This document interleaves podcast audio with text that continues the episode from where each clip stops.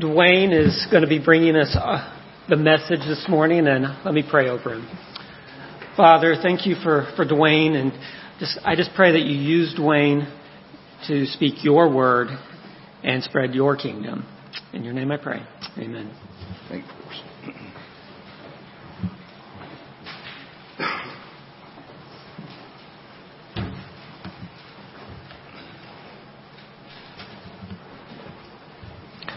Well, I'll get everything situated just right here in a little bit. That okay, Luke? Okay. Well, a few days ago, Darla said, who's speaking this week? I said, well, I guess I am. So here we are. then she said, well, what are you going to talk about? I said, Second Peter. She said, okay. Why? I said, well, well, we kind of need to hear from it. And didn't give her a very good answer. So I thought about that a little bit, and um, I guess I have to say, I have to go back and think about what made me think about Second Peter. In our house, a good part of our morning routine, while Darla's fixing breakfast and I'm helping her out by swilling down coffee, we have Dr. David Jeremiah on TV. And that's just a pretty much every morning routine. I have long admired him as a preacher and a Bible teacher. And um, quite some time back, I heard him speaking about Second Peter, and I, I thought of that when you know when this came up. But but really, what the thought that I came to is that we don't pay enough attention to the little books. Uh, when we read the New Testament, you know, we boy, we just love to read the Gospels. We like to study Ephesians and First and Second Corinthians and see what all those people were doing and well let's do better and so forth and so on. That's what we like to study.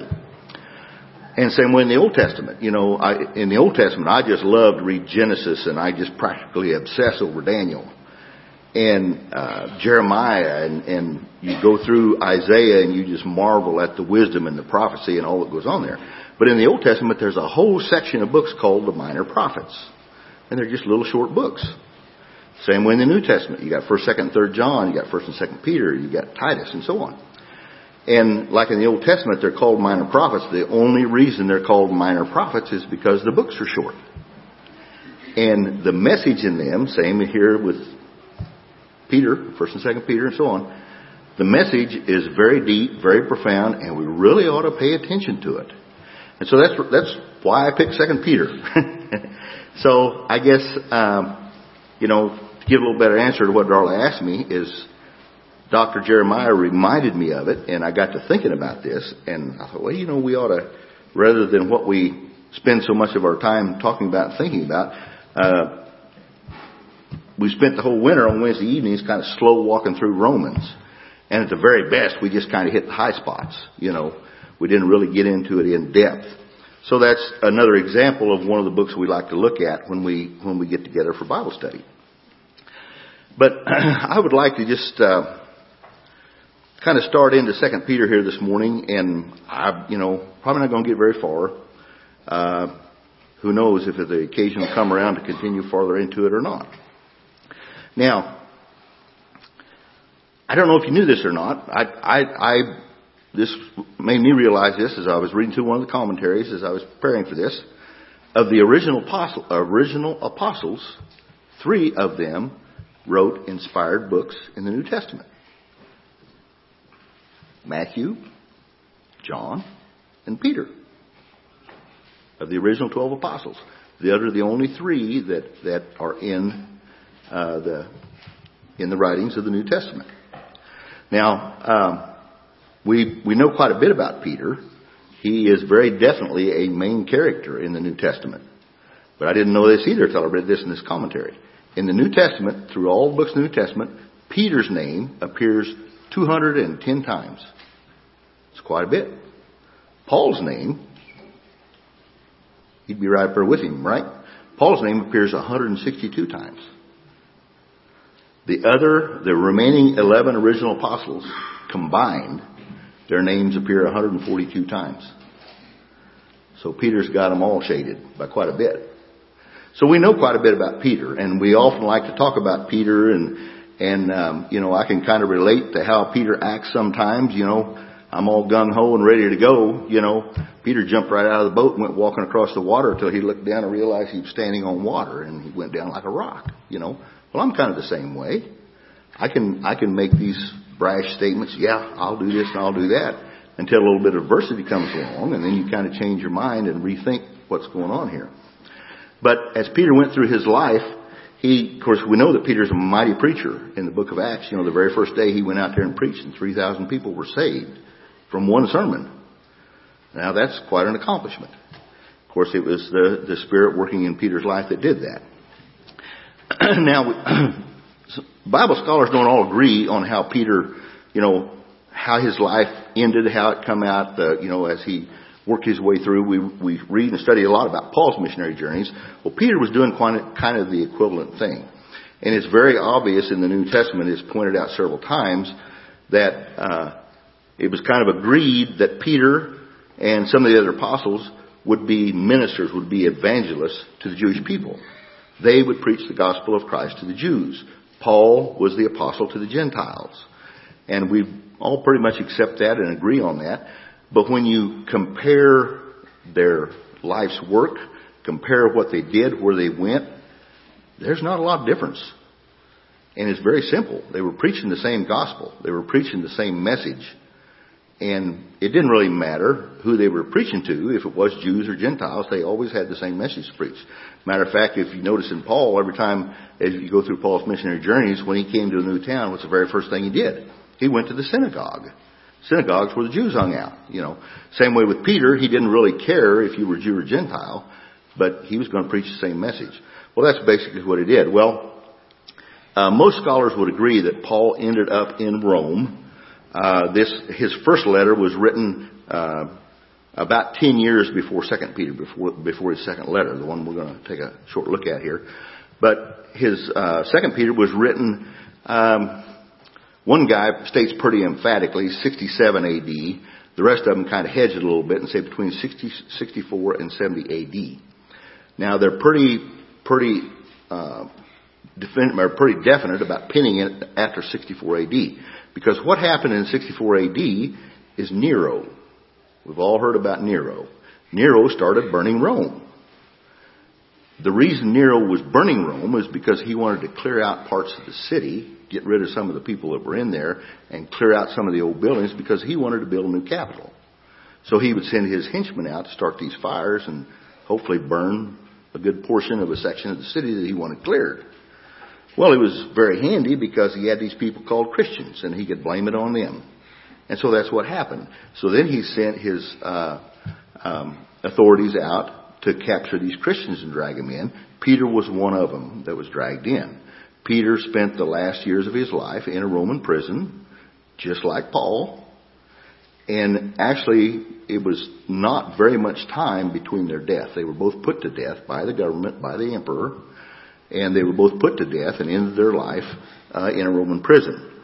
Now, we're pretty sure that this happened by 70 AD because it was in 73 AD that the, the Roman army captured Jerusalem and destroyed the temple and so forth. And we're just quite certain that Peter and Paul both met their death before that happened.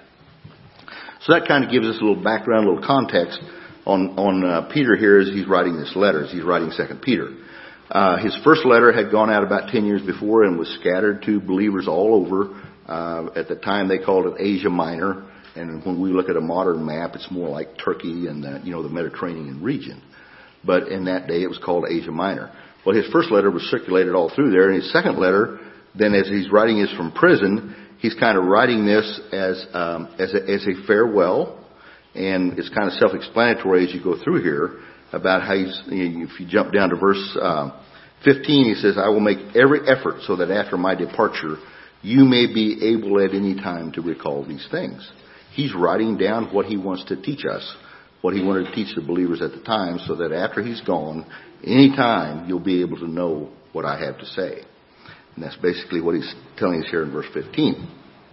But he starts out here in chapter 1, verse 1 of chapter 1.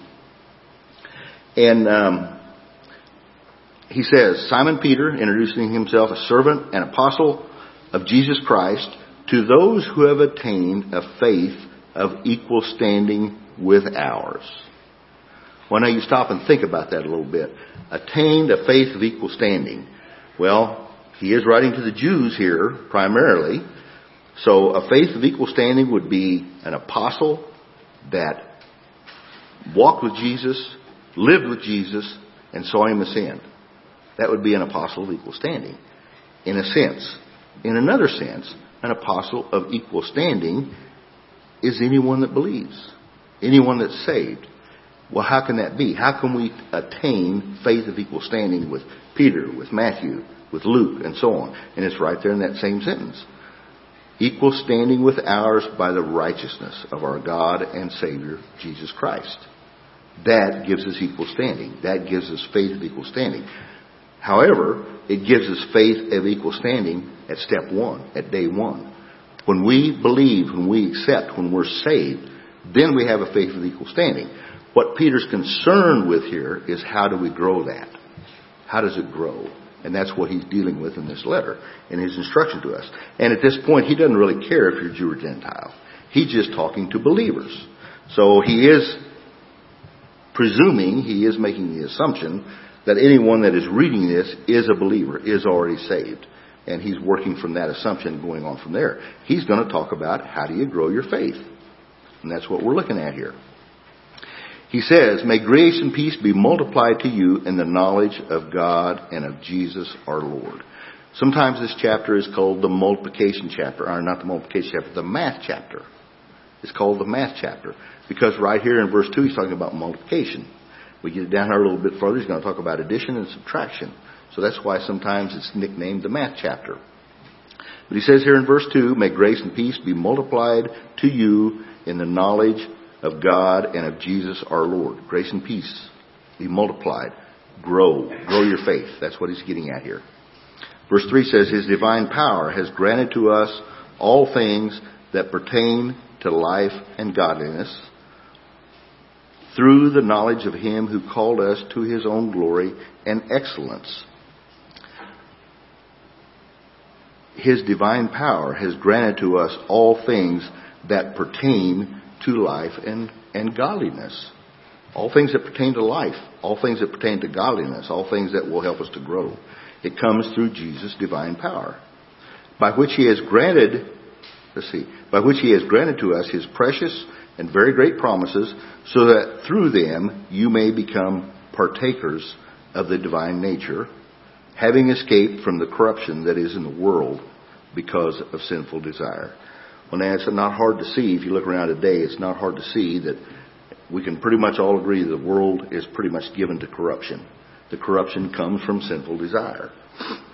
So that's what he's saying here is, uh, uh, through them, through his very great promises, you may become partakers of the divine nature, having escaped. We want to escape from the corruption. This world is corrupt. It is corrupt because of sinful desire. Uh, the King James Version says lust, uh, and lust covers a wide gamut. It, you know, it's the motivation behind a lot of things, behind just about everything, all corruption, basically. Um, and the thing is, we're living in that world. Here we are, called to be set apart. Uh, we are Jesus' own. We are saved by faith in Jesus, but we're living in a corrupt world. So how do we deal with it? How do we manage day to day? And he says right here, uh, we may become partakers of the divine nature, separated from that corruption, separated from that sinful desire. Well, we're going to come up against it. We're going to see it. We're going to, you know, people are going to say, why in the world don't you, this is easy, do it. And that temptation is there every day. It's always around us. So that's what he's talking about here. It's because of Jesus' divine nature, we're going to be able to escape from, escape from that. Now, it brings us to verse 5. It says, For this very reason, make every effort to supplement your faith. Okay, we've had multiplication. Now we're coming to addition. Add to your faith. Well, how are we going to do that? Well, he's going to list some things here that's going to tell us how to do that, how to grow our faith. Before we do that, turn with me, if you would, to Proverbs chapter 9. Proverbs chapter 9, I just want to read one verse out of Proverbs. Proverbs chapter 9, verse 1. Now in my Bible, Proverbs chapter 9, the heading on it is the way of wisdom. Proverbs chapter 9, verse 1 says this, Wisdom has built her house, she has hewn her seven pillars. Now if you, if you go back to, way back in Old Testament times, there was a very simple and quick way to build a house, to build a new abode. And the people moved around a lot, so they wanted some shelter because they were going to stay there a period of time, maybe a few weeks, few months, maybe a year or two, whatever it was. So they wanted a structure, but they wanted it to be able to build it quickly and easily. So if you would, were to look at a diagram of what construction of a house, of a small home could look like in those days, from overhead you would see seven posts, seven pillars. There were three at the back wall and two down each side with the front being open. Those seven pillars made it very easy to wrap fabric or grass or just about anything around there and make a make a U-shaped wall and then you fashion a roof over it. The front was open. But it took seven pillars to make that structure. Okay? So it says here in Proverbs, wisdom has built her house. She has hewn her seven pillars. So, wisdom consists of seven pillars. Well, wisdom is a good thing. I'd like to have some of that. So how do I get it? It doesn't come free. It doesn't come easy. But lo and behold, look what Peter is listing here. He's listing virtue, knowledge, self-control, steadfastness, godliness, brotherly affection, and love. Lo and behold, that's seven. Wisdom has hewn her seven pillars. Peter's going to tell us about seven things here, seven pillars that will bring us to wisdom and that will grow our faith. So that's what he's listing here in these three or four verses. He says, for this very reason, make every effort to supplement, to add to your faith. Okay? You're, you, you have come to a saving faith. You have accepted Jesus. You have attained salvation. Now what do you do? Well, you grow. So I'm going to, Peter says, I'm going to tell you how to add to your faith, how to supplement your faith with virtue. Well, what's virtue? Virtue, there's a lot of definitions for virtue, but virtue basically is moral goodness. Moral, uh, moral goodness. Moral courage might be a better way to say it. Just like I was talking about a little bit ago, we're living out here in this corrupt world where the things come up against us every day. There's always something to tempt us, always something that will bring harm to us, uh, to our lives, to our families, and so on. But moral goodness, moral courage, if you exercise virtue, that's how you gain the strength to overcome that, to walk around that temptation, to not, you know, be drawn into that. Virtue is moral courage. Okay? That's number one in the seven. Make every effort to supplement your faith with virtue and virtue with knowledge. And we could talk about knowledge for a long time. Everybody has knowledge about something or of something. But too many people make the mistake of thinking knowledge is just a matter of compiling facts. If I know enough facts about a subject, I have knowledge of it. Well, everybody's got their head full of facts about something. You know, it might be about the Bible. It might be about a particular book. It might be about a particular subject. It might be about how to make, you know, the electrical system of a car run. There, you can have knowledge about a lot of different things. And people seem to think that knowledge is just a matter of accumulating facts. Now, nowadays, you can pick up your phone. You can Google any subject you want and you'll make the mistake of thinking you're gaining knowledge. But what you need to be aware of, you can Google any subject you want, but most of what you're reading is not really true. There's an awful lot of things out there on the World Wide Web that are, web that are just flat not true. So you have to be careful of that. So as you think you're gaining knowledge, you're not necessarily doing what you think you're doing. What you need to know, what knowledge really is, knowledge is the ability to know the truth. You can know a lot of facts about a lot of different subjects, but if you don't know the truth, if you're not able to tell what's true and what's not, you don't really have knowledge. Knowledge is the ability to know the truth. Well, how do you gain knowledge? Right here. Because the more you read this, the more truth you will have, the more truth you will accumulate. And truth is knowledge. So, Peter's saying here, uh, add to your faith knowledge. Knowledge about Jesus. Knowledge about the Word. That's truth. That's how you know, that's how you gain truth. Then he goes on, uh, faith with virtue, virtue with knowledge, and knowledge with self-control. Now, self-control can be described a lot of different ways too. But one really good way to think about self-control, you think about personal discipline. Um, I think the I think the King James version instead of self-control it says temperance. Temperance is a good word because you take out the A N C E and what have you got? You got temper. Control your temper. But I don't think that's a problem here. I, I doubt if anybody here has ever lost their temper. Probably everybody here has at one time or another. Temperance, self-control, self uh, uh, personal discipline is a good way to think about that. Add that uh, to this list of things um, to supplement your faith. Self-control with steadfastness. Steadfastness. Steadfastness, a good definition of that is patience, able to persevere, um, being steadfast, being patient. It's not so much, uh, you know, sitting and listening patiently to someone like this. Think of it more like, you know, at, at some time or other, we all go through hardships. We all go through bad things happen in this life. They always do. The loss of a loved one, uh, the bank forecloses on your house, a tornado blows down your barn, something bad's going to happen to us. It, that's life. That's what it is. Being steadfast, being patient, is being able to endure that without falling apart. God's grace, God's patience, you will be able to patiently endure until you come through it. Because, um, you know, time passes, uh, situations change, and eventually you do come through it. Uh, the loss of a loved one, you know, that, that, that changes your life forever.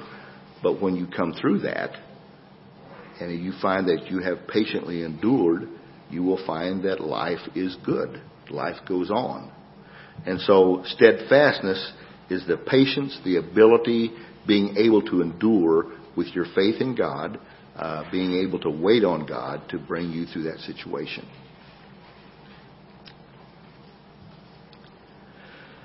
Uh, steadfastness with godliness. Now, this is godliness with a small g. What is godliness? And it's, it's a very simple definition, and it's one that we need to work on a lot. Godliness is being able to obey, or not being able to, but just simply obeying through love and reverence. You obey God because you love Him. Uh, you revere God because He is God. Godliness is simply loving, uh, is obeying through love and reverence. Simple definition, but not all that hmm, easy, I guess is the right word, to always live up to that, to always stick with that. And brotherly affection. Brotherly affection is probably one that we need to spend more time working at, uh, improving on. Basically, brother affection is how you treat fellow believers. It's not so much how you treat people you deal with every day, non-believers, people, what people you deal with in business, whatever. Brotherly affection is how do you treat fellow believers? Now, uh,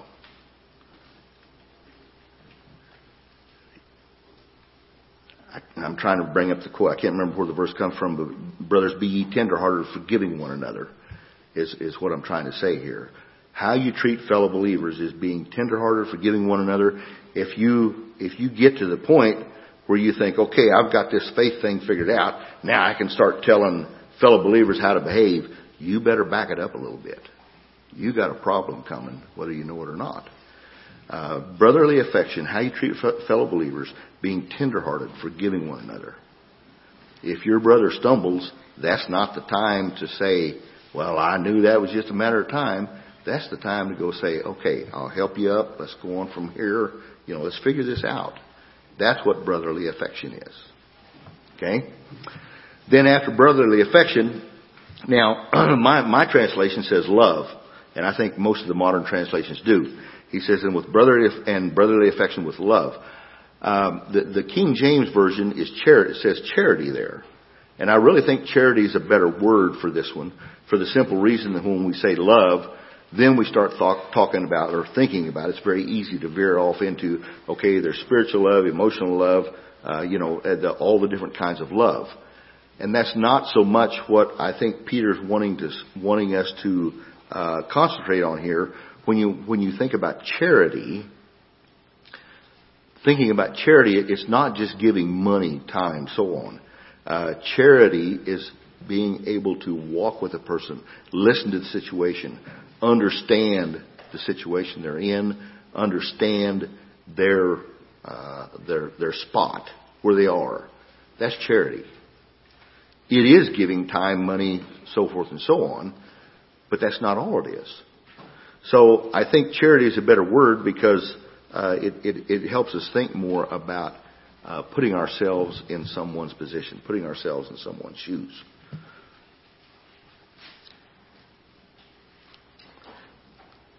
So he's listed virtue, knowledge, self-control, steadfastness, godliness, brother affection, brotherly affection, and love. Seven things. Seven things. If we're growing in these, if we're uh, attaining these, or working at it, I, I don't think we're ever going to attain them, but if we're growing in them, working at them, then uh, we're going to gain wisdom. Like it or not. But without putting in the time and the effort and the work at it, I, you know, I don't think the wisdom will come. So he says in verse 8, For if these qualities are yours and are increasing, I can't claim these qualities. I can't say, okay, yeah, I've attained it. But are they increasing? Am I trying? Is this, is this the way I'm trying to live my life? If they are increasing, then now notice what he says here. He says they keep you from being ineffective or unfruitful. He doesn't say, if you're attaining these, you're, if you're attaining these, you're becoming effective and fruitful. No. He says, if you're working at this and if they're increasing, they're going to keep you from being ineffective and unfruitful. There is a difference. There is a distinction there. And, uh, and you know, we need to pay attention to that uh, from being ineffective or unfruitful in the knowledge of our Lord Jesus Christ. So really, it's the knowledge of our Lord Jesus Christ that's going to help us attain all these things. For whoever lacks these qualities is so nearsighted that he is blind, having forgotten that he was cleansed from his former sins. There's the subtraction. If you uh, lack these qualities, then you're forgetting about the gift that you've been given. You're forgetting about your faith. You're forgetting about salvation. So he starts out, he's going to multiply us. He's going to add to, he wants us to add to our faith. And if we forget these things, if we lack these qualities, then we're subtracting from our faith. We're subtracting from the gift that's been given to us. Verse, when he gets to verse 10, he says, Therefore, brothers, now, Every time we see therefore, that, that, that's a signal. That's a flag to us. When you see therefore, you look back and say, what is it? What's it there for? What am I supposed to be looking at? Uh, therefore, brothers, be all the more diligent. Look at these seven things that I've listed. This is what we need to be. This is what our lives need to demonstrate. This is what we need to be growing in. Be all the more diligent to confirm to your calling and election, for if you practice these qualities, you will never fall. You will never fall if you practice these qualities. Well, I hate to admit it, but there's times I fall. So, obviously, I haven't attained the ultimate in these things. But if you fall, what happens? Jesus says, Come on, get up. He'll pick you up and we'll go again.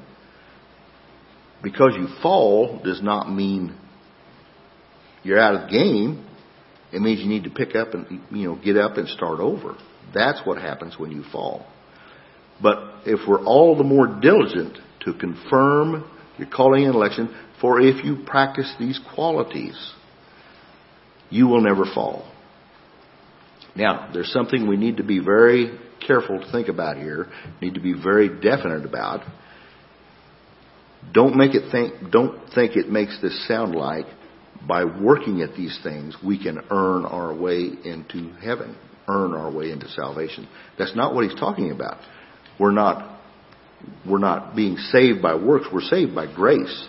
We have the gift of salvation, and then by practicing these, by growing in these qualities, we are, verse 12, no, verse 11, for in this way there will be richly provided for you an entrance into the eternal kingdom of our Lord and Savior Jesus Christ. By growing in these uh, attributes, by growing in these qualities, you are um, growing in, in your faith, growing in a more Christ-like way, your reward will be greater. Your reward will be greater. This is not how you earn salvation. Salvation comes to you as a gift. But by practicing these qualities and growing in your faith, that's how you grow your reward. Um,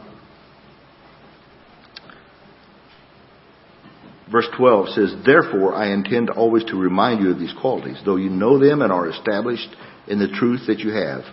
I think it right, as long as, long as I am in this body, to stir you up by way of reminder, since I know that the putting off of my body will be soon, just as our Lord Jesus Christ made clear to me.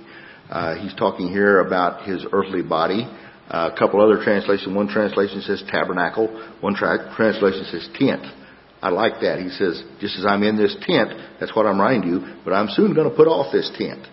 He's referring to his body, his physical body, as the tent that is covering him. That is, you know, uh, we, we this, this body that we pay so much attention to, work so hard to keep it from being sore, and you know, try to keep it healthy and so forth and so on. It's just temporary. It's just a tent. It's what we're living in. We're going to put it off and we're going to be with Jesus. And Peter says, I'm just about there. I'm just about there. I'm just about ready to put off this tent and go be with Jesus. And then back to verse 15, and I will make every effort so that after my departure, you may be able at any time to recall these things. I wrote these things down so that after I'm gone, you can go back and read it, check it out, and see what it is that I'm trying to teach you. So what Peter's trying to teach us here is how to grow in our faith. Never forget that salvation is a gift. We don't deserve it, but it is ours by accepting it. Because we don't deserve it, we can't ever act like we do deserve it. What we can do, what we must do, what we need to do, is act like we appreciate it. That's the, that's the takeaway that I'd like to leave us with today. What is it we need to know today? We need to know that we don't deserve salvation.